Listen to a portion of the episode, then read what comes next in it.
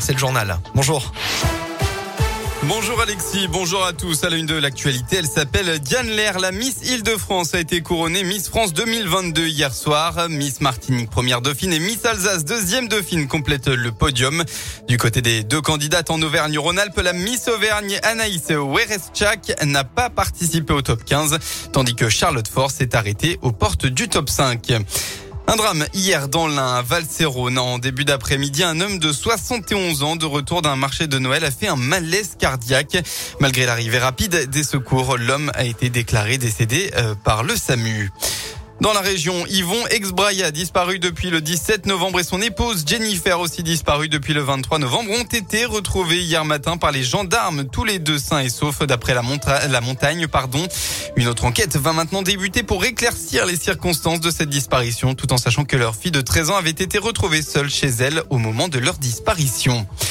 Dans le reste de l'actu, l'ancien nageur champion olympique Yannick Agnel a été mis en examen pour viol et agression sexuelle sur mineur de 15 ans hier soir et placé sous contrôle judiciaire, a annoncé le parquet de Mulhouse.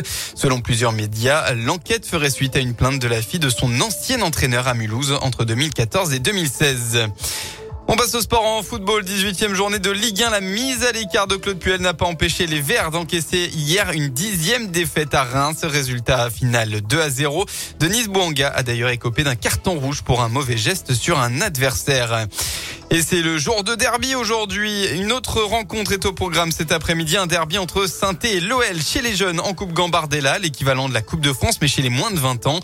Ça se jouera à 14h30 à l'Étrate, au centre de formation de la SSE. Et la rencontre entre les deux voisins et rivaux suscite beaucoup d'intérêt. Jean-Luc Dogon, l'entraîneur de la SSE chez les moins de 19 ans. Moi, je suis, impatient. Hein. Je suis impatient. Ça va être mon, premier derby. Je sais qu'il va y avoir du monde. Les deux copes devraient être là. Euh, ça peut, ça peut nous booster. J'espère que ça, sera positif et que ça, va nous booster pour aller chercher les, petits trucs supplémentaires qu'on doit avoir dans des matchs comme ça. Face une, une grosse cylindrée des, 19. Donc non, c'est un bon match. Après, c'est vrai que c'est un, c'est un contexte particulier.